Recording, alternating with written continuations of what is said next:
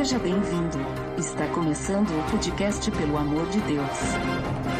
Pelo amor de Deus! Tá no ar, podcast, pelo amor de Deus. Eu sou Ed The Drummer e quando que foi a última vez que tu doou sangue, Botega? Eu não gosto muito de doar sangue, não. Mas eis o Cordeiro de Deus que tira o pecado do mundo. Tem de piedade de nós.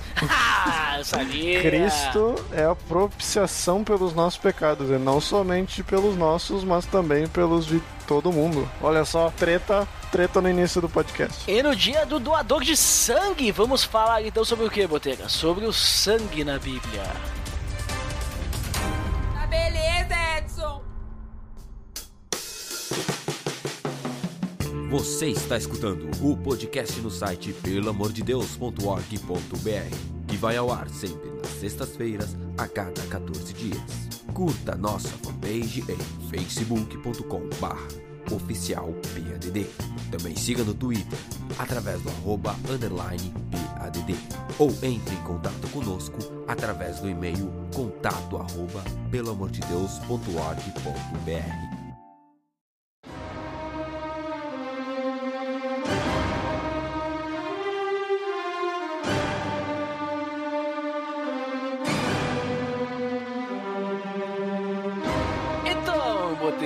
como já comentaram, vamos falar sobre o sangue na Bíblia, de como o sangue é representado na Bíblia. E vamos começar então pelo Antigo Testamento, porque tem algumas diferenças do que a gente lê no Novo Testamento e lê no Antigo Testamento. Na verdade, não são diferenças, né? Mas é. é bom, bom, tem algumas coisas aí que a gente vai ver. Então vamos começar falando do Antigo Testamento, vamos fazer aí um panorama bíblico. Olha. Quando a gente fala sobre sangue, né? Vamos falar ali, ó, uma teologia sistemática do sangue, veja só.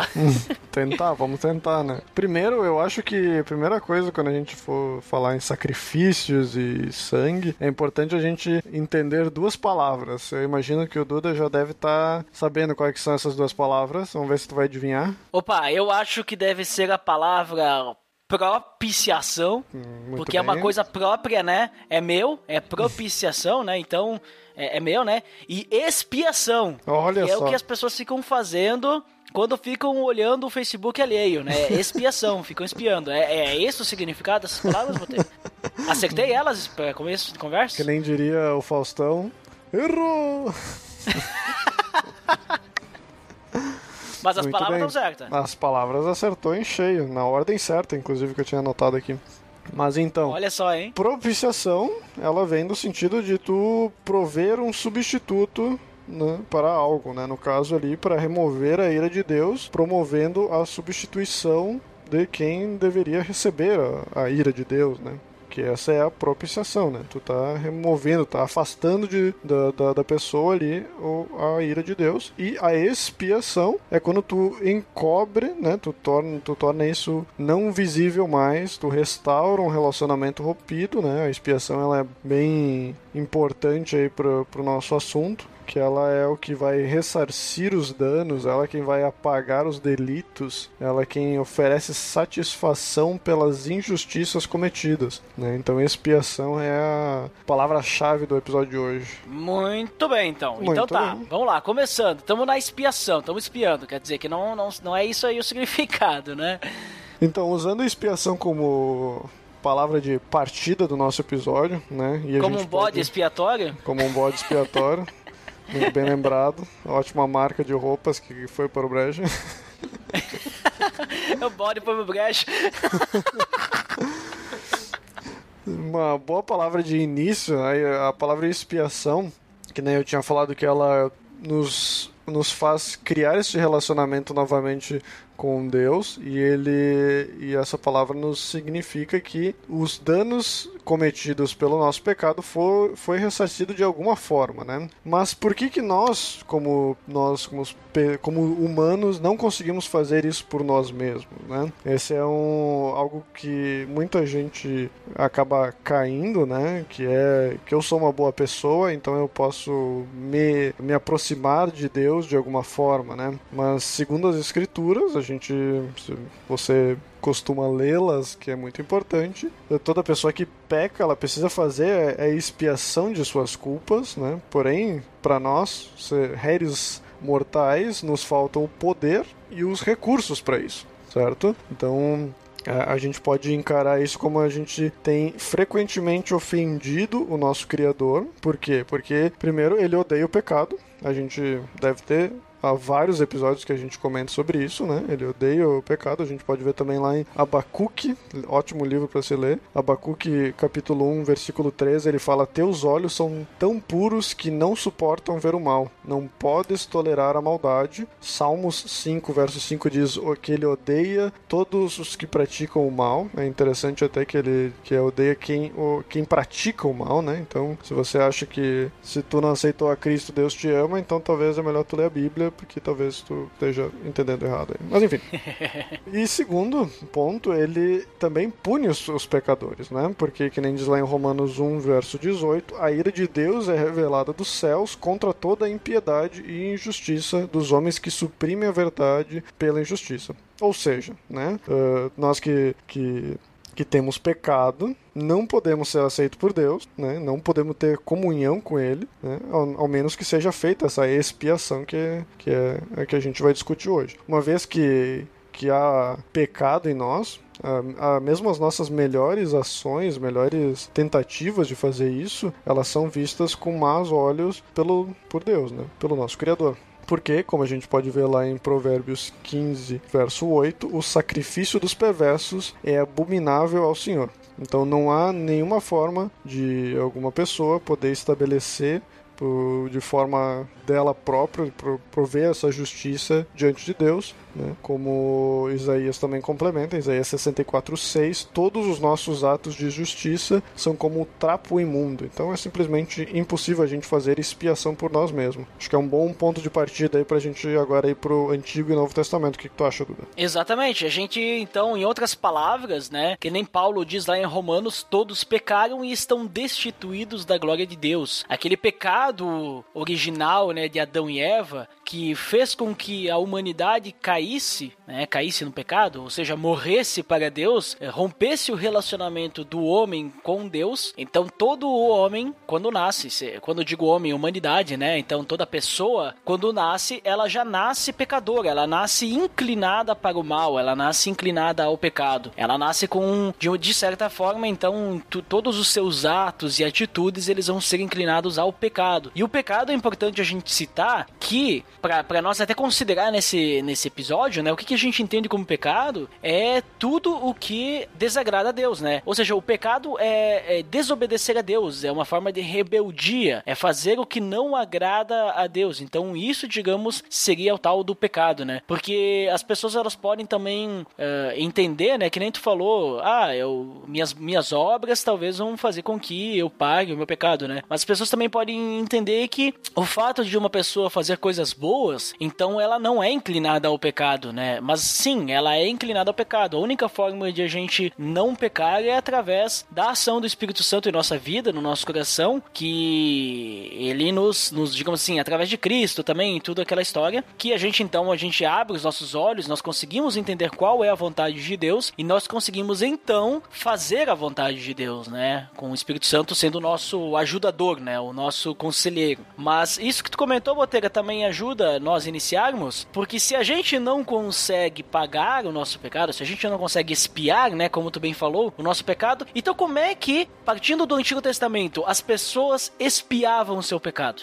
Como é que isso acontecia? Como é que era feito isso? E onde é que entra o sangue, né? Em toda essa história que a gente está falando aí. Então, quando Deus tirou Israel do Egito, né, lá, no, lá em Êxodo, lá nos primeiros livros da Bíblia, ele já estabeleceu, né, como uma parte do relacionamento da aliança que ele estava fazendo ali, um sistema de sacrifícios que tinha como motivação ali, como forma desse sistema ali, era o derramamento de sangue de animais, né, como diz em Levíticos ali que explica sobre esse sistema de sacrifícios. Levíticos 17:11 diz que é o sangue que faz a propiciação pela vida. Né? Então a, a, expiação ela é feita através de derramamento de, de sangue de animais, ou seja, animais teriam que morrer como significado da morte que a pessoa teria que ter. Né? Então a gente lembrando lá da Adão e Eva, né, que diz que, que quando pecasse ele que o, o, o salário do pecado ali é a morte, né? Ou seja, quando Adão e Eva pecaram, eles teriam que morrer para pagar esse, esse pecado. Era, era o resultado do pecado ali da, da vida deles. E esse sistema de sacrifícios, então,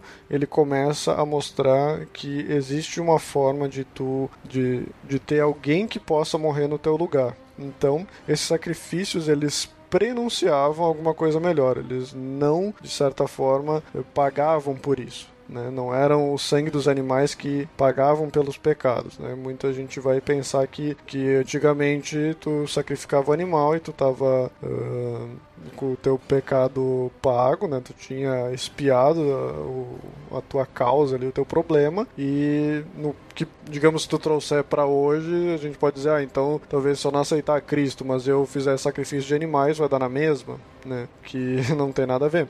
Então, aquilo, aquilo que foi estipulado, que foi determinado ali na época do, do Êxodo, depois do Êxodo, no caso, ele é só um prenúncio do que iria acontecer. Tanto que em Hebreus 10, versículo 4, ele diz que é impossível que o sangue de touros e bodes tire o pecado. Era o, na verdade, é o sangue do antítipo, no caso, que é Jesus Cristo, este antítipo. Antítipo. Olha só, quando começar a orar, da próxima vez eu vou dizer, uh, Senhor Deus, obrigado pelo sacrifício do teu filho, filho, antítipo? Antítipo. Explique aí para os nossos ouvintes o que, que é antítipo. Então, antítipo é uma palavra da língua portuguesa utilizada para. Vou, vou deixar o privilégio de explicar isso para você por favor. Nossa, que você é muito querido. Antítipo, na verdade, é a figura utilizada como representação de uma outra figura. A crucificação é o antítipo do sofrimento de Jesus. Ou seja, bode expiatório. Uma figura utilizada como representação de uma outra figura. Ou seja, o antítipo, ele Cristo foi a figura representada no lugar de outra figura, que essa figura deveria ser nós. Que inclusive. Eu vou criar uma, uma marca de roupa aí chamada Antítipo. Olha ali, ó. Pessoa, pessoa que está no seu lugar. Na verdade, o bode expiatório nada mais é do que um antítipo também né? É, é o só cara... que o antítipo é uma representação, né? Que tu diz, Isso. o bode expiatório já não é, é tem a... tanto uma representação, né? É a personificação. É isso aí, olha ali, quantas palavras! Olha só que profundo esse episódio hoje. Voltando lá. Então, Jesus Cristo é o antítipo, é o cara que estava no nosso lugar. Então, a morte dele realmente espiou os pecados cometidos, e não só os que foram cometidos após a morte de Cristo, mas também todos aqueles cometidos na época de Israel, na época do Antigo Testamento ou antes do, do, de Israel, ainda lá para trás, lá de Adão. Provavelmente Adão foi, foi expiado os pecados dele em Cristo. Então, como diz, a gente pode confirmar isso, em Romanos uhum. 3, versículos 25 e 26, que diz: Deus o ofereceu, o ofereceu Jesus Cristo, né? Ofereceu como sacrifício para propiciação mediante a fé pelo seu sangue, demonstrando a sua justiça. Em sua tolerância, havia deixado impune os pecados anteriormente cometidos. É interessante tu fazer essa ligação, né? Impunes os pecados anteriormente cometidos. Por quê? Porque antigamente os bodes eles só mostravam que a pessoa tinha o interesse de sacrificar algo que no caso não era ele, mas que estava estava sendo usado algo para ser sacrificado no lugar do pecado, mas que esses pecados só foram realmente pagos quando Cristo veio e morreu na cruz. Então, resumindo, quer dizer que naquela época os animais eles não realmente tiravam o pecado, como a gente pode ver ali em Romanos. O pecado ele se tornou impune, ele, as pessoas eram perdoadas, o pecado era, digamos, tolerado por Deus até que Cristo veio e realmente consumiu todo é, essa essa dívida, né? Então depois que se a gente for ver ali durante o Êxodo, isso começou a acontecer depois que Deus aparece para Moisés, né? Ali em Êxodos entre 25 e 40, que ele mostra como construir a tenda do encontro e seus utensílios, né? Então ele já mostra como o início desse sistema de sacrifícios, onde que ele começa a falar sobre as ofertas e sacrifícios que a gente vai dar uma repassada, ou que nem a gente ouve lá no BTcast, um ampassant, né? e, então, é, depois ali no final de Êxodo e os primeiros capítulos de Levítico, então nos Levíticos 1 a 7, ele vai contar toda essa história de como é que são as regras de sacrifícios e rituais feitas naquela época né? Que era esse, esse prenúncio do que, que iria acontecer no futuro.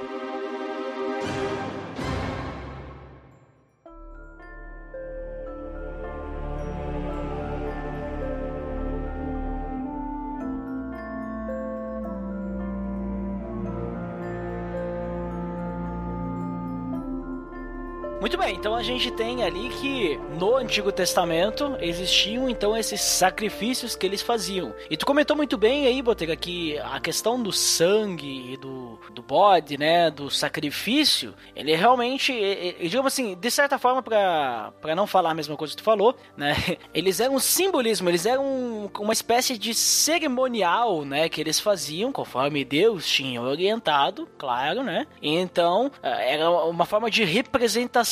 Então a gente até vê ali, que tu comentou até Levítico, né, 17, e Levítico 16, ele vai comentar sobre esses sacrifícios que eram feitos com os bodes, né, que então o sacerdote, ele ia lá e, e ele tinha que fazer, tinha todo um cerimonial, mas a ideia é que ele normalmente tinha dois bodes, uma vez por ano ele tinha que levar esse bode, eh, um deles então ele matava, né, que ele representava então que o pecado de toda a nação de Israel, né? Então era uma forma, digamos, entre aspas, né? Que nem a gente viu, de pagar o pecado de toda a nação de Israel, né? E era normalmente feito uma vez por ano. Isso era uma vez por ano. Essa era a oferta do pecado. E o outro bode, então, tinha também um simbolismo, né? Em que o sacerdote, ele colocava as mãos em cima do bode vivo e ele confessava todas os, todos os pecados, né? Todas as rebeliões de Israel. Tudo que eles tinham, assim, para confessar. Então o sacerdote fazia isso pra, digamos assim, meio que aquilo ele confessava com a mão no bode, para aquilo lá passar pro bode e depois ele soltava no deserto para que simbolizava assim que o pecado tinha ido embora, entendeu? Mas era tudo simbolismo, por causa que o bode, ele não tinha poder nenhum, né? Eu acho que até daqui a pouco eles devem ter pensado que os bodes, os bois, eles, sei lá, os bezerros tinham algum poder e por isso fizeram tal do bezerro de ouro, né?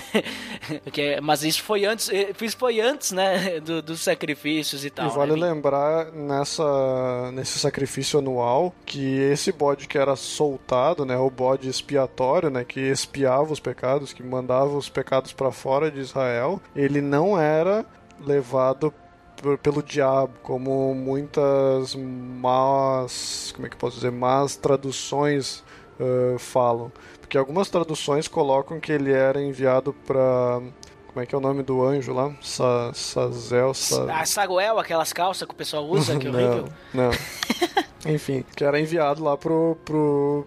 E tem a palavra em, hebraico ali do, do anjo que era enviado, mas na verdade era enviado pro deserto, era enviado para morrer no deserto sem passando fome, né? Então, A ideia é que ele levasse com, com ele, o bode no caso, né? Levasse com ele todas as iniquidades do povo de Israel para um lugar solitário. Como não se, era, então, não era um é. bode que era, digamos, enviado para pelo pro diabo e o diabo ia se cuidar com os pecados. Que isso aí é uma, uma interpretação da galera que tem por aí quando lê esse trecho aí. Não, a ideia é que ele saísse do acampamento, né? Isso. Simbolizando, olha, ele, o, o pecado foi embora, né? O pecado, então Foi a gente. É, foi espiado. Então, foi feito o sacrifício aí do bode, com sangue e tudo, né? Que esse sangue também. É, outra coisa que é interessante comentar, que o sangue no Antigo Testamento, além de ter toda essa questão de expiação, propiciação e tudo isso, mais os sacrifícios ali, né, que era necessário o derramamento de sangue, a gente vai ver em Hebreus que sem derramamento de sangue não há perdão dos pecados, né? Mas de qualquer forma, o sangue ele também tem um significado de purificação também, né? Então a gente vê ali que os sacerdotes em algumas cerimônias eles tinham que aspergir sangue no altar, eles tinham que aspergir sangue no isso e aquilo, entendeu? Então muitos deles até com, até com o dedo eles faziam, né? Tinham que ficar jogando sangue, porque tem esse, esse essa ideia de purificação, muitas vezes purificação do povo, muitas vezes purificação do altar, né?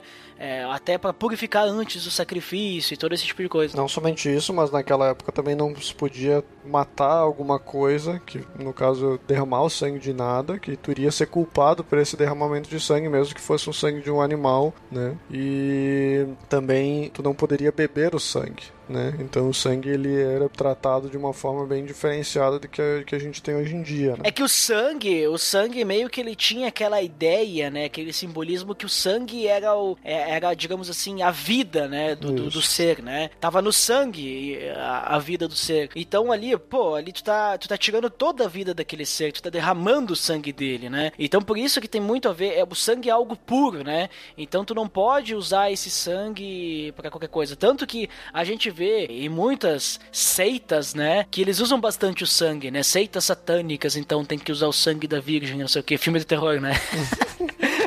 Mas os próprios testemunhos de Jeová, eles não podem Doar fazer sangue. transfusão de sangue, doação de sangue, já que esse episódio está indo ao ar no dia do doador de sangue, né? Então, eles não podem porque por causa dessa questão que o sangue é algo é algo sagrado quase, né? O sangue ele tem o seu valor, isso e aquilo. Então, tu não pode passar para uma outra pessoa o teu sangue. Tu vai se contaminar, digamos assim, né? É, e voltando lá para porque tu tinha falado ali das formas de sacrifício que eram feitas. Então, para dar uma resumida aí para pra galera mais ou menos entender ou relembrar, né? Dependendo de como é que as pessoas têm estudado a Bíblia. Então existiam, digamos assim, se a gente for generalizar, existiam dois tipos de sacrifícios que eram feitos, né? Os que eram queimados totalmente no altar, que eram os holocaustos e ofertas e, e ofertas de grão, né? Que tinham, que é o que eles chamam, que chamava ali em Levíticos, que eram os que tinham um aroma agradável a Deus, certo? Então normalmente ele, ele fala de aroma agradável para esse tipo de, de sacrifício. Eram mais sacrifícios voltados para para reconhecimento, para a glória de Deus, para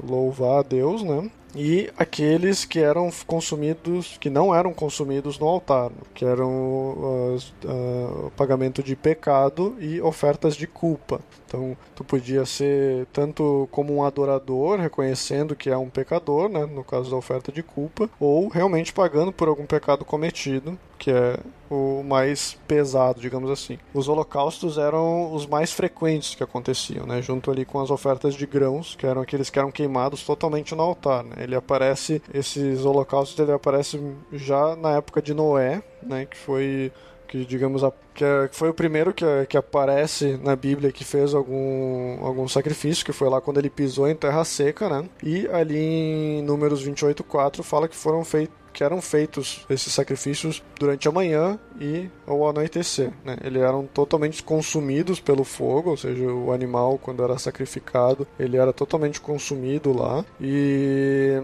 ele podia ser desde uma pomba, quando a pessoa tivesse pouco dinheiro, ou ela podia ser um animal maior dependendo da condição financeira, e lá em Levíticos ele conta todas as diferenciações ali que tem. Né? E o animal então ele era totalmente queimado lá, e o sangue ele era aspergido lá no, na frente, lá no do, do Santo dos Santos. Né? não dentro do Santo Santos, né? Era no, na outra parte ali onde que. Sim, tinha um altar ali que ele era aspergido. Tinha um altar. Então a oferta. É que assim, essa questão também do, do altar que era aspergido, muitas vezes ela só cobria o pecado, por isso isso tinha que ficar de forma repetitiva, né? É. Tem essa questão também. Né? Isso, essa de, de, os holocaustos eram, eram mais no sentido de, de reconhecimento de pecado, que eles eram um povo pecador, eram mais no sentido de, de glorificar a Deus, né? Eram esse tipo de, de ideia. Então eles frequentemente tinham pessoas que iam lá e faziam ofertas, que levavam os animais ou que levavam alguma pomba, alguma coisa. Então esses sacrifícios eram feitos de manhã ou anoitecer e frequentemente as pessoas faziam isso. As ofertas de grão que ele conta ali também eram era, era necessário que a farinha fosse de boa qualidade e eles faziam de várias formas, né? Desde simplesmente a farinha ou, ou também eles eram amassados com óleos e também que eram deixados lá para queimados lá dentro do templo, que também era uma forma de oferta. Então tu tinha lá, tu, tu fez a tua colheita e tal, tu fez a tua farinha, uma parte boa tu vai lá e doa para o templo ali como oferta do para Deus. Então a oferta pelo pecado, que é aquela outra parte, ela também é dividida em várias categorias. Então ela era dividida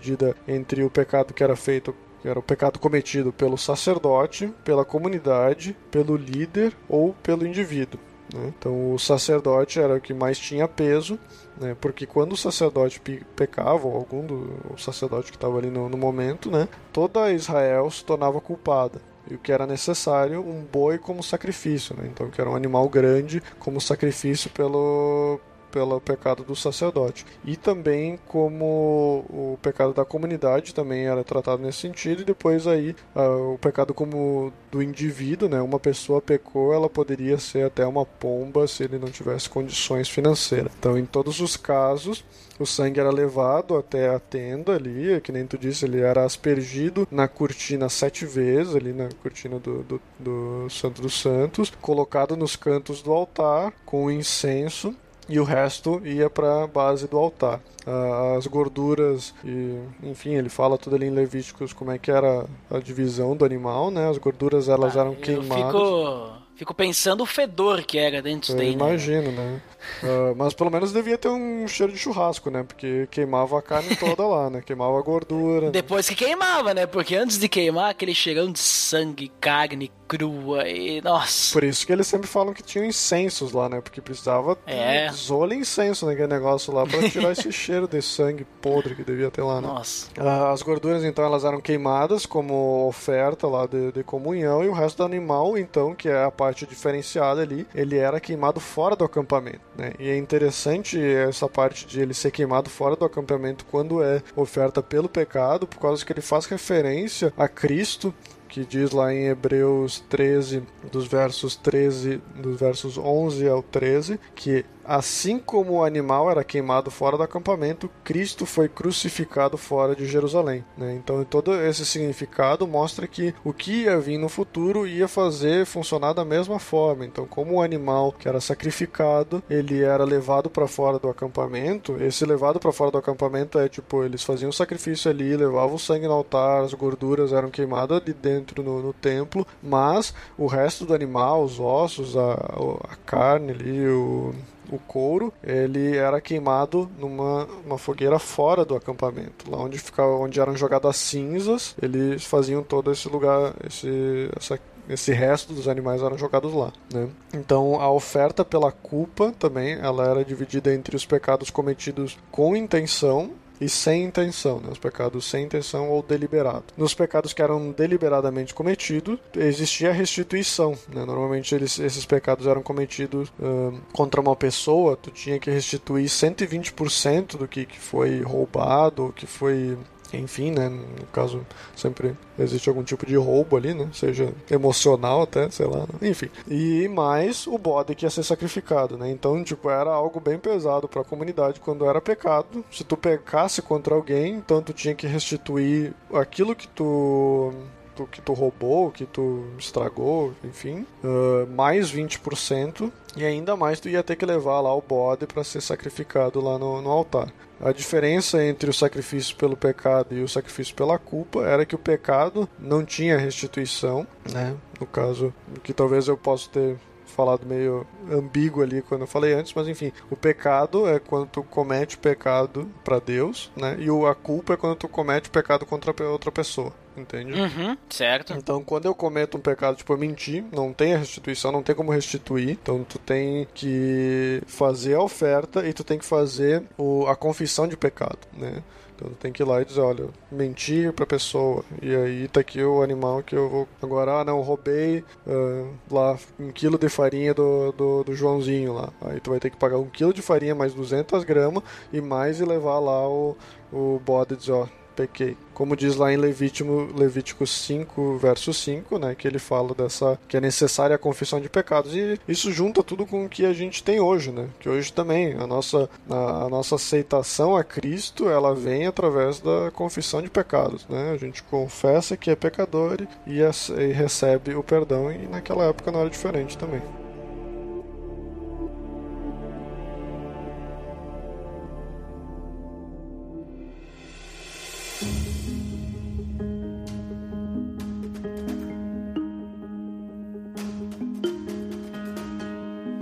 Então a gente falou aí já sobre a questão do sangue no Antigo Testamento. Foi comentado sobre a questão dos sacrifícios, até tem os sacrifícios que não são com sangue, né? Foi comentado sobre a questão da expiação, propiciação e tudo isso. Foi comentado também já até já deu uma, né, uma ligação aí, né? Já, já fez um link né, comentando que Jesus tem algumas semelhanças. Então vamos agora falar sobre a questão do Novo Testamento. Vamos falar sobre agora como funciona essa questão do sangue, do sacrifício, na parte de Jesus, porque a gente vê que Jesus ele também, ele foi entregue, né? Ele foi um ele fez um sacrifício, né? Ele mesmo, e ele também derramou o seu sangue na própria ceia do Senhor, né? Aquele momento em que eles estão, é, ele parte do pão, ele fala que é o corpo e ele também pega o cálice, né? Dizendo que esse é o cálice da nova aliança e ele simboliza o vinho sendo sangue, ele derrama o vinho na, na taça, né?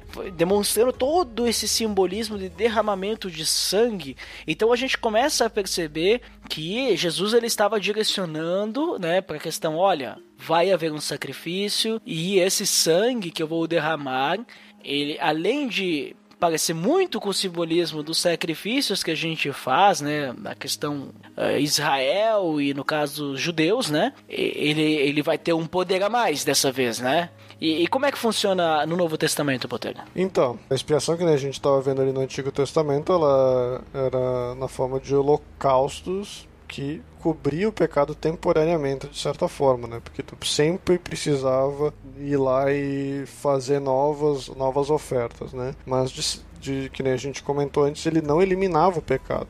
Né? Ou o juízo futuro, conforme diz Hebreus 10, verso 4, o sacrifício de Cristo é capaz de expiar completamente o pecado, né? satisfazendo, então, que a gente estudou no começo ali, a ira de Deus e, é, graças a Deus, assegurando a vida eterna, mesmo que, que aqueles que colocaram a, a, a sua fé em Deus, era, aconteceu isso antes da morte de Cristo, né? ou seja, isso sempre foi pela graça, como a gente viu. Então, hum, de certa forma, no Antigo Testamento, as pessoas elas faziam sacrifício, mas esse sacrifício ele sempre era feito de coração, ele era feito com fé em Deus e não simplesmente um, um ato isolado, um ato que era obrigação por causa que tu faz parte do, de uma nação ali que faz esse, isso aí, né? Então por isso que hoje a gente tem muito essa crítica das coisas feitas por causa de ser uma van repetição né? Como o ah, vou rezar, né? Tu vai ficar repetindo coisas por causa que a gente volta para esse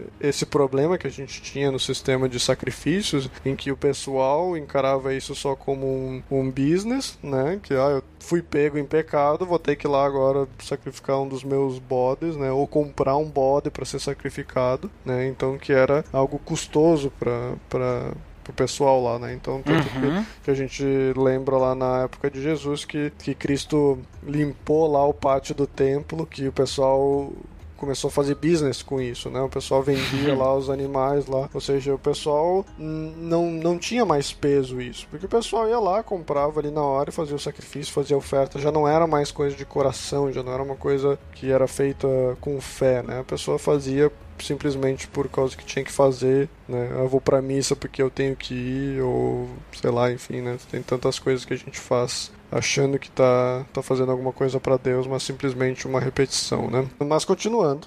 Então ali a gente pode ver em Hebreus 7, dos versos 11 ao 12, fala que o sacerdócio de Cristo ele é superior ao sacerdócio levítico, que era esse do, do Antigo Testamento, e dessa forma era necessária também uma mudança da lei, né? não só como o sacerdócio era diferente, então a mudança na lei também aconteceu. Então, em Hebreus 7, dos versos 20 a 28, ele mostra que os sacerdotes do Antigo Testamento, eles estavam debaixo da lei, né? E eles eram réis mortais, né? Então, que além de eles terem que fazer o sacrifício pelo povo, eles tinham que fazer o sacrifício por eles também. Ou seja, eles não eram sacerdotes excelentes que poderiam só fazer o sacrifício pelo povo. E o que aconteceu com Cristo? Porque Cristo foi o único que não teve pecado. Né? Ele fez isso uma vez e fez isso por todo mundo e, inclusive, ele vive para sempre né? Então ele é, ele é perfeito em todos os sentidos como sacerdócio. Então por isso que é,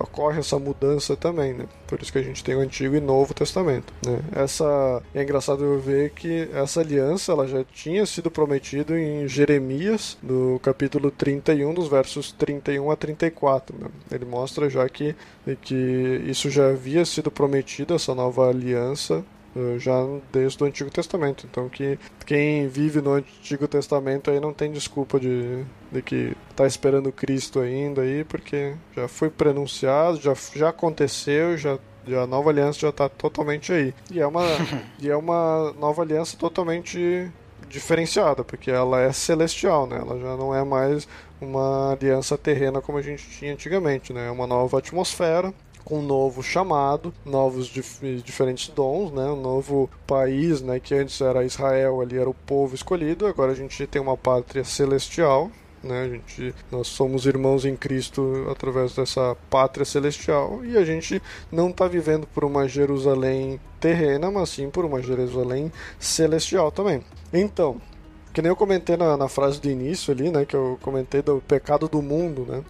Então, em João 1:29, que é o que eu falei ali no início, que é que é o Cordeiro de Deus que tira o pecado do mundo, e depois eu comentei. Tem de piedade de nós. E também em 1 João 2,2, né, que Cristo é a propiciação dos nossos pecados, não somente dos nossos, mas também do mundo todo. Então, isso quer dizer o quê? Que que esse mundo todo ele tem uma conotação de humanidade em geral, não para cada pessoa, não de cada pessoa, né? não é uh, que todo mundo no mundo.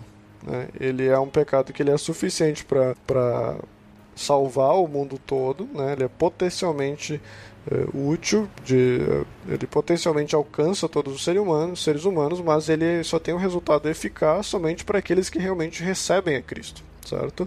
Em João capítulo 1, versos 1 ao 12, ele diz que todos quantos que todos quantos o receberam, deu-lhes o poder de serem feitos filhos de Deus. Então, mais uma vez a gente vê aí que, que esse sacrifício de Cristo, ele foi voltado para aqueles que mais tarde foram chamados de filhos de Deus. Então, todos aqueles em que o sacrifício foi feito com a fé em Cristo, com a fé em Deus, eles são realmente expiados, né?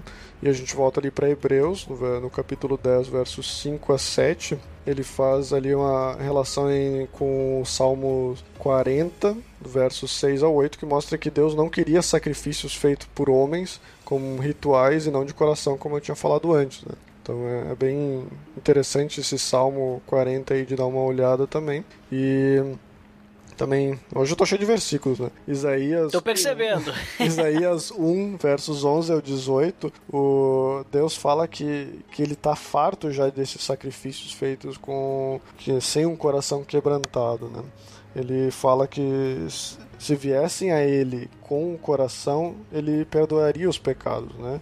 Então mostra que que no Antigo Testamento já mostrava com o farto Deus estava com esse sistema de, de, de, sacrifícios que as pessoas não, não faziam mais de coração, né? É, e é interessante até tu, tu olhar também esse versículo aí de Isaías e comparar com as nossas vidas, né? Quanto que a gente, a gente faz as coisas realmente de coração para Deus olhando nesse do sacrifício que Cristo fez por nós, né? Como é que nós estamos encarando isso pensando né, nesse sentido, né, de, de, que ele sacrificou isso uma vez por todas, que não é necessário que a gente faça nada, né, e quão grato que a gente está a isso, né, a gente só, é, a gente acaba aceitando isso de uma forma tão simples e achando que é uma coisa tão banal, né? Mas quando a gente acaba estudando sobre o significado de todo esse, esse sacrifício, a gente vê que, que realmente a gente não teria como fazer nada que, que pudesse fazer por nós mesmos, né? Desde que do, do começo do episódio ali que a gente comentou, a expiação ela não é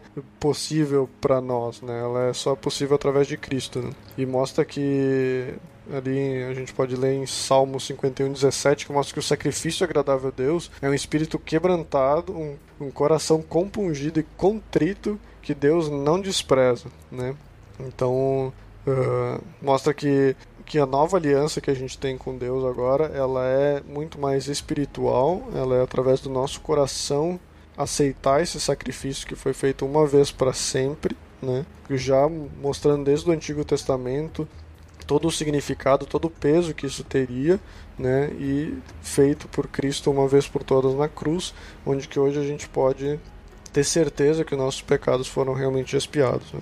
Mas no caso, então, o sangue de Jesus ele tem poder para tirar o pecado, ou o sangue de Jesus ele foi derramado como uma forma de simbolismo, mas a questão mesmo é, é que, digamos assim, só Deus tem, tem o poder para perdoar, então Jesus ele foi dado em favor de nós e a questão do sangue ser derramado é uma forma de simbolismo também. Ou o sangue ele realmente, digamos assim, de Cristo ter sido derramado, ele realmente foi necessário para fazer essa expiação dos pecados. O sangue foi necessário porque o, a questão de tu, a questão do sangue é que é a necessidade do derramamento de sangue, como no caso a morte de algum no lugar nosso, né? No caso a expiação do nosso pecado. Ou seja, é, é né? como para saciar o nosso pecado, para que o nosso pecado seja realmente pago precisa ocorrer a morte, ou seja, a morte ela teria que cair sobre nós. Então, quando nós morremos e formos para o inferno, a gente está sofrendo a ira de Deus sobre o pecado que a gente cometeu. Ou seja, uh, nosso pecado ele só vai ser pago no quando a gente morre e vai para o inferno, que daí realmente a ira de Deus foi uh, coberta, foi saciada por esse, por esse pecado cometido. Mas o que Cristo fez, ele derramou sangue para que esse esse sangue, de certa forma figurado, cobrisse os nossos pecados, porque é necessário que alguma pessoa morra no nosso lugar, no, no caso, que morra para que esse pecado seja pago. Então ele entendendo que o sangue ele meio que representa a questão da vida e tal, então ele era necessário. Isso. Ele não ele não é Tipo, não é o, o sangue derramado que, que cobre o nosso pecado, mas é, é, é através do sangue derramado que mostra que alguém morreu por algum, o pecado de alguém. Uhum. Cara, mas é muito interessante isso no, no, Novo Testamento também, porque eu percebo assim que, que, que Deus ele, ele vem preparando a humanidade inteira depois da queda para que, ela, que a humanidade pudesse, não só o povo de Israel, mas a humanidade pudesse entender claro, principalmente o povo de Israel, porque foi o povo que ele escolheu, mas a humanidade pudesse entender que o sacrifício de Cristo realmente perdoa os pecados, né? Que, que é que nem a Bíblia diz ali, que tu comentou diversos versículos de Hebreus, né? E tem aquele versículo de Hebreus que eu citei antes, que não adianta, não, não tem, uh, digamos assim, na lei, segundo a lei, quase todas as coisas, né? Hebreus é, 9, 22 diz que uh, quase todas as coisas são purificadas pelo sangue. E sem derramamento de sangue não há perdão. E aí a gente vê que Deus então ele preparou o povo com aqueles sacrifícios, dizendo: olha, é, tem que fazer assim, é desse jeito aqui e tal. Aí te falou tinha os sacrifícios pela culpa, aí tinha uma vez por ano o sacrifício pelo pecado. Mas aí o sacrifício ele não mudava o coração das pessoas, as pessoas continuavam pecando, ele simplesmente servia como um, sei lá, relembramento de que elas são pecadoras uh, e elas precisavam então sacrificar. Então o animal tinha que morrer, tinha um animal que saía para levar o pecado embora e todo esse tipo de coisa. É aquela coisa, né, que a gente vê, uh, que a Bíblia demonstra que a lei ela não servia para para digamos assim, colocar a pessoa na reta, mas ela só demonstrava o pecado do homem, demonstrava quanto o homem ele era pecador. A lei servia para isso mais, né? A gente for olhar. Então, então a gente percebe assim que então Deus tinha tudo isso e aí quando vem Jesus, né? Jesus, que é o cordeiro que tira o pecado do mundo, né? Que nem tu falou, uh, citando o versículo. Jesus é aquele que nem cita ali, uh, Hebreus 7, que tu comentou, 7, 27, diz que ele fez um sacrifício puro de uma vez por todas, não é necessário, por causa que o seu sacrifício, ele é perfeito, né? Ele é como se fosse, que nem diz lá, é, Hebreus 7, 27, que, que diz que ele se ofereceu de uma vez por todas, né? Ele fez isso só por uma vez. Primeira Pedro, capítulo 1, versículo 19, vai citar: Mas pelo precioso sangue de Cristo, como de um cordeiro sem mancha, sem defeito. Que então, né, nós somos, é, nós somos, nós somos perdoados não por coisas que são perecíveis, mas por isso que a gente foi, pelo sangue de Cristo, né? Ele que era um cordeiro sem mancha, sem defeito. Então tu percebe que para que, que seja entendido o quão, o, o quão maravilhoso, o quão importante foi o sacrifício de Cristo, é citado tudo aquilo que o povo de Israel aprendeu antigamente, né? No, no, no, lá em Levítico, né? Vamos dizer assim, que tinha que ser um cordeiro sem mancha, sem defeito. Então Cristo ele é o cordeiro sem mancha, sem defeito. Os sacerdotes eles eram pecadores. É o nosso sumo sacerdote, sem pecado algum, perfeito, né? O, o sangue era necessário para a purificação, para, para perdão dos pecados. Cristo derramou seu sangue a ponto de quase praticamente drenarem o sangue dele naquela cruz. Né?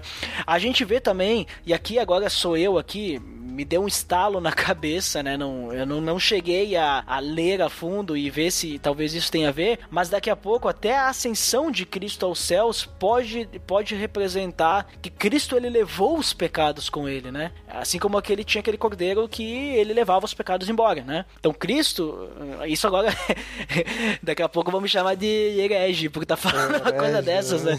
Daqui a pouco não tem nada a ver, né? Mas vai, vai, vai que tem, né? Alguém que aí tem, que já ganha os pontos. é, alguém que, que estudou mais a fundo isso aí, porque eu, é, nesse ponto da, da ascensão de Cristo, eu não cheguei a refletir sobre isso, mas daqui a pouco pode ter, né? Agora deu um estalo na cabeça uh, que ele pode ter simbolizado também a ascensão, apesar que a ascensão de Cristo simboliza a eternidade também, né? E entre outras coisas. Mas tu vê o quão é maravilhoso, assim, como Deus ele trabalhou em toda a história de Israel, demonstrando que Israel sozinho, por si próprio, não era capaz de voltar até Deus. Era sempre Deus ajudando o povo de Israel, mandando os inimigos para que eles percebessem que eles estavam longe de, de, de, Deus, que olha, vocês não conseguem pagar pelo seu pecado, é necessário então que alguém morra, né? No caso, um animal. E aí depois no Novo Testamento, quando vem então o Messias, que é aquele que Deus prometeu tanto, né? Através dos profetas e através de toda a história desde o Gênesis, então ele passa por tudo isso que Deus estava demonstrando no passado, né? Jesus ele cumpre a lei em todos os seus quesitos, né?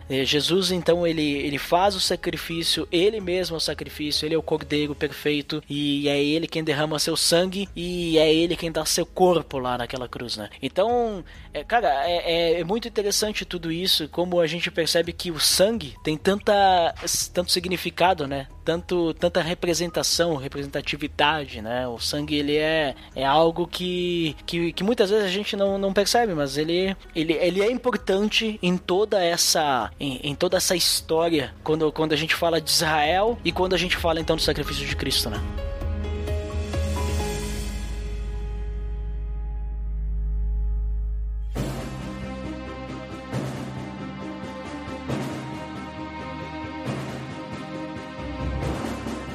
Muito bem, Botega. Considerações finais, aquele momento, né, em que eu vou deixar o meu agradecimento à vossa pessoa, a pessoa que merece o respeito tecnológico, uma pessoa inoxidável, seja que tem brilho, uma pessoa estrogonoficamente sensível, né, uma pessoa estrambólica, Estrambólica. estra, né. Então, por favor, Botega, suas considerações finais aí. Fico muito feliz de receber essas, essas palavras de incentivo, esses adjetivos tão, tão profundos aí. Pátrios. Que...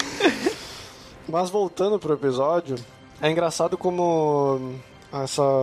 Digamos, quando tu começa a botar a história bíblica num, numa timeline, né? No, ali do tu vê todos os detalhes, todo o passo a passo que o povo de Israel teve até chegar ao sacrifício de Cristo. A gente vê como Cristo sempre prepara o povo antes de, de começar uma nova etapa, né? Eu fico imaginando como é que seria se tipo se Cristo aparecesse depois que que, que Adão pecou, sabe? Imagina Adão vai lá, come o bagulho, né? Come o bagulho. come a maçã lá, e aí peca, e aí ao invés de, de Deus fazer lá o sacrifício e dar as peles de animal para eles, eh, vai lá, vem Cristo sei lá da onde, nasce da Eva, morre na cruz. Não tem como morrer na cruz, porque não tinha cruz naquela época, né? E, sabe, tipo, não tem sentido, não tem como acontecer isso. Então, uh, Deus foi preparando o povo, uh, que nem mostra ali em Romanos, né? Ele foi aceitando todo o pecado do povo e dizendo, ó, não, no futuro vai ter alguma coisa, vamos se preparando aí, ó. Ser tipo, vai ser um sacrifício, vocês vão ter que sacrificar um animal, entende? Vai ter que ser um negócio puro, vai ter um sacerdote, entende? Sabe, o pessoal foi entendendo como, como isso era, mas claro, assim como nós temos o nosso lado pecador, nossa carne sempre vai puxar para outro lado a gente acaba sempre nos perdendo, assim como Israel sempre foi se perdendo durante o caminho, até que chega o momento exato em que Cristo podia vir e morrer na cruz, que se ele viesse hoje também não ia ter significado nenhum, porque não ia ter cruz, né? Não ia ser preso, provavelmente eu ia ser preso. Imagina, o nosso Messias foi um cara que morreu na prisão, não ia ter o mesmo significado como, como tem. Então, tipo, Cristo teve que vir no, no momento exato onde que realmente isso poderia ter acontecido. Mas mesmo assim, a gente lê toda essa história, a gente não consegue colocar ela como uma realmente uma história em que a gente tem que se gloriar em Deus. Isso é, é, é, é de praxe, eu acho que o Duda pode confirmar né? Como a gente facilmente, durante o nosso dia a dia, a gente esquece que Cristo veio e Ele é Deus e Ele está na eternidade, Ele se tornou homem. Tu não tem nem como imaginar isso acontecendo. Tu não sabe o que, que é, onde que ele está agora, né? Tá na eternidade, ele está aqui, ele está em todo lugar. E, e ele veio, se tornou carne, ele morreu, ele mostrou que era possível viver uma vida inteira, viveu 33 anos, mais ou menos, alguma coisa assim, sem pecar, algo que a gente faz diariamente e a gente continua fazendo e a gente acha que é algo normal, a gente às vezes, ah, mas é um pecadinho, não é grandes coisas, não tô fazendo mal a ninguém, né? E ele teve que vir aqui para morrer e aquele pinguinho de sangue que cobriu o pecado que tu cometeu hoje, mas aquele outro pinguinho que cometeu que, do pecado que tu cometeu outro dia, e assim por diante. Ele teve que pagar todos aqueles pecados que tu já cometeu, que eu já cometi, que o Duda cometeu, que o povo de Israel inteiro cometeu, ele teve que ir lá e ele teve que morrer por isso. E que ainda cometeremos. Que ainda cometeremos ainda. E o que as pessoas cometerão, o que teus netos cometerão se Cristo não voltar até lá. Então, uh, a minha mensagem, a minha finalização, a minha consideração final para esse podcast é que o.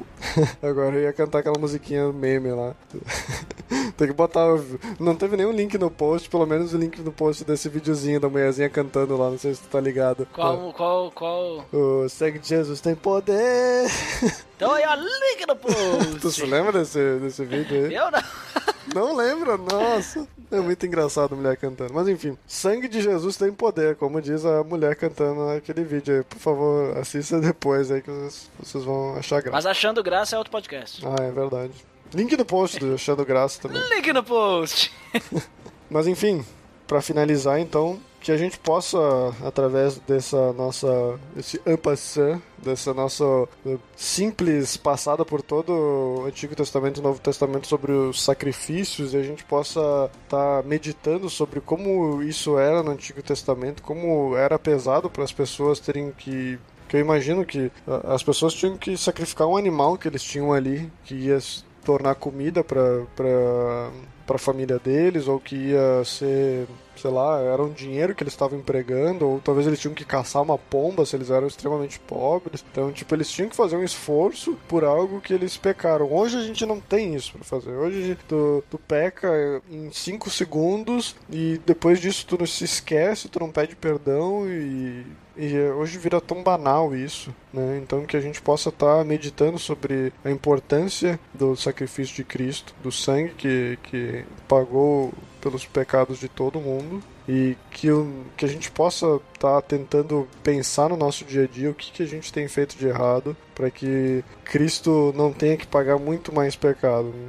Algum ainda ele vai ter que pagar com certeza, mas que a gente possa estar tá lutando para que esse sacrifício não tenha que ser tão obrigatório na nossa vida, né? A gente possa realmente gloriar, nos glorificar glorificar a Deus na nossa vida através da nossa vida, nossa busca pela santificação, né? Não fazer Cristo sangrar mais na cruz por nossa causa. É isso aí, Duda. Muito bem, isso aí que tu falou no finalzinho ali também, eu ia até comentar algo sobre isso também, né? É que muitas vezes a gente a gente não valoriza o sacrifício, né? A gente não Quero valoriza o perdão. Olha ali o que você tem, tem, né? Você é um ser, você é alguém tão importante para Deus, né? música... Essas músicas de autoajuda. É, música nada cristã. É, música, música que não é de louvor, que normalmente é cantada em louvores, né? Mas ok. Mas a, a, a, questão, assim, muitas vezes, é, que nem tu falou, eles precisavam pagar um preço, né? Eles precisavam dar um animal para sacrificar e tal. E hoje é muito mais fácil, vamos dizer assim, né? A gente diz, bah, é difícil a vida, é difícil não pecar e tal. Mas eu acho que é porque talvez a gente não, não valorize tanto o perdão. A gente esquece. É que nem eu ouvi uma, uma frase do Roger Wanke. É, não sei se é assim que se fala sobre o nome dele, mas que seja o Roger. Ele diz que a gente esquece que esquece de Deus. Né? Ou a gente esqueceu, esqueceu de Deus, alguma coisa assim, mas a gente esquece que esquece de Deus às vezes, né? Então a gente deixa de lado e a gente esquece que deixou Deus de lado. E tem que tomar muito cuidado com isso hoje em dia, né? A gente tem aí é, essa questão aí que a gente falou do sangue, e também vamos deixar claro que não tem problema nenhum você doar sangue, né? Incentivamos isso, salvar vidas, né? Se você tem a possibilidade, salve vidas, uh, mas o, a questão do sangue no Antigo Testamento Novo Testamento, eu vejo todo esse papel. Deus ele tem um propósito para tudo e eu acredito que Deus teve um propósito quando ele criou todos aqueles cerimoniais e todas aquelas leis é, de sacrifício e tal, para que quando chegasse em Jesus o povo pudesse entender mas só que mesmo assim muitos não entenderam que ele era o Messias e aquele era o sacrifício, né? Mas Hoje a gente tem essa possibilidade de conhecer a Cristo né, e saber quem é Ele, tornar-se semelhante a Ele também. Então que a gente possa refletir com isso aí que tu falou, Botega, né? E esse comentário também, para a gente sempre lembrar, a gente não esquecer de Deus, né? Então é isso, né, Botega? É isso aí, muito bom episódio, espero que as pessoas gostem. Muito bem. Então, então para quem fica pra de feedback, até daqui a pouquinho. Pra quem não fica, então até o próximo episódio. Até mais!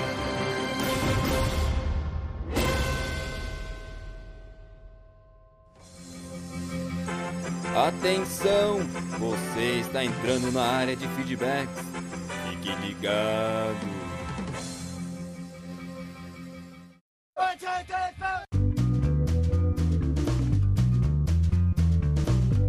Estamos na área de feedbacks do PDD. Uau!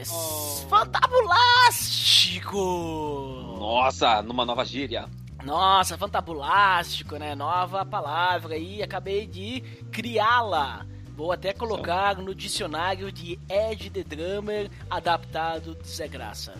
Você é uma pessoa muito engraçada, né? Uma pessoa helps. É, uma pessoa helps, uma pessoa, né? Uma pessoa Badráquia. aí, uma pessoa que tá aí, né? E ninguém tá fazendo nada por ele. Dandeco, sabe o que a gente precisa falar antes de tudo? Precisamos falar do nosso feed, Nossa! que é o pelo amor de Deus.org.br barra feed barra podcast. Nossa, você é uma pessoa estrogonoficamente sensível ao falar o nosso feed. Você também Nossa, pode fiquei acessar. sensível agora. Dandeco, você pode acessar o nosso iTunes, você pode nos avaliar, você já fez isso, se não fez, faça! E para acessar rapidamente o iTunes, você acessa pelo amor de Deus.org.br barra iTunes. É só você clicar lá e ele vai abrir o seu iTunes, se você estiver instalado, né? Se não tiver, aí também não tem, não tem o que fazer, né? Tem que ter o iTunes instalado para poder usar o iTunes, né?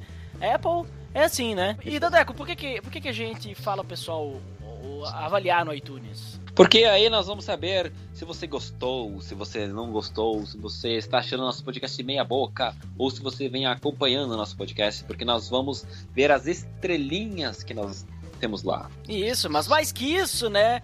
Quanto mais estrelinhas, quanto mais avaliações, né, vocês deixarem, mais pessoas vão conhecer. Então, se você gosta do conteúdo do Pelo Amor de Deus, então não seja egoísta, né? Ajude para que mais pessoas possam conhecer. Pra ficar nos tops. Isso, nos tops. Vamos lá, Dandeco, agora sim, os feedbacks do PDD 90, nós falamos sobre Gideão e não eram os missionários. Quem foi primeiro? Primeiro foi o Abner Lobo. Que disse o quê?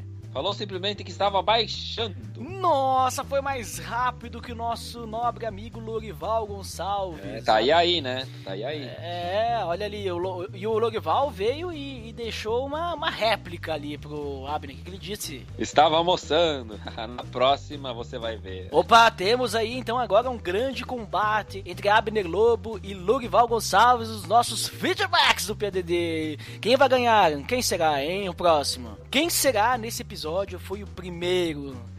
Né? Vai saber, né? Mas vamos lá, o Abner Lobo voltou depois e deixou o quê? Muito bom o episódio. Agora tem uma dúvida. Se o Gideão ficou pedindo sinais para Deus, significa que eu também devo ficar fazendo esses joguinhos para saber se Deus quer mesmo ou devo apenas confiar em Deus? Parabéns. Fantástico, Abner Globo querendo me trollar, né? Porque eu respondi lá com toda, né? Tranquilidade, e calma e paciência, né? Tal como uma freira virgem do Pico de Himalaia. Oh, Mas, mas, né, Dandeco, ele, né, depois ele disse lá, não, mas eu já sabia, né? Ele deixou aí, né, um, um ponto de interrogação para os nossos ouvintes do, é. dos feedbacks. Exatamente, até porque no próprio episódio nós falamos sobre essa questão, né? Eu disse, ó, oh, escuta lá. Mas eu expliquei e ele pôde então perceber que né, eu estava levando a sério e daí depois a Abner Globo conseguiu, né? Dar um pouco da sua graça aqui nos feedbacks, pelo amor de Deus. Vamos às indicações, Dandeco. Opa, hoje já estamos nas indicações. Veja como o tempo voa. É, o tempo voa, né? E o que não voa somos nós, porque não somos seres voantes. É, só em pensamentos. Mas vamos lá para as indicações. É a Resistência Podcast, episódio 27. Desequilíbrio cristão.